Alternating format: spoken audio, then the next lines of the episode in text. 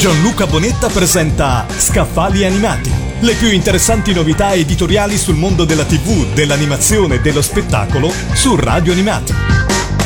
Bentornati ai consigli di radio animati per passare un po' di tempo leggendo un buon libro. Questa settimana mi rivolgo a quei creativi che hanno sempre sognato di fare un film d'animazione. Sapreste da dove partire per avere una buona idea per un cortometraggio? E sapreste sviluppare al meglio una struttura narrativa per far sì che il film d'animazione funzioni?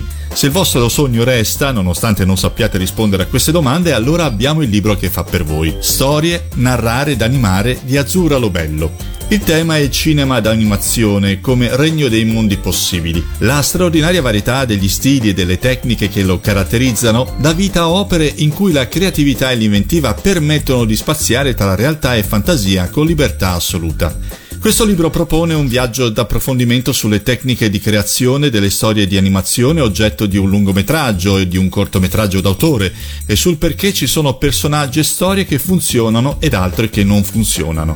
Al suo interno potrete scoprire come il racconto del cinema di animazione, specie quello americano, segua delle regole ed un percorso ben preciso che ha radici lontane. Da dove partire per avere una buona idea per un cortometraggio? Come la si può sviluppare al meglio per far sì che il film d'animazione funzioni? Le tecniche utili per liberare la creatività e quelle necessarie per lo sviluppo narrativo che promettono di guidare verso un percorso di sviluppo e modifica della propria opera fino al suo totale compimento.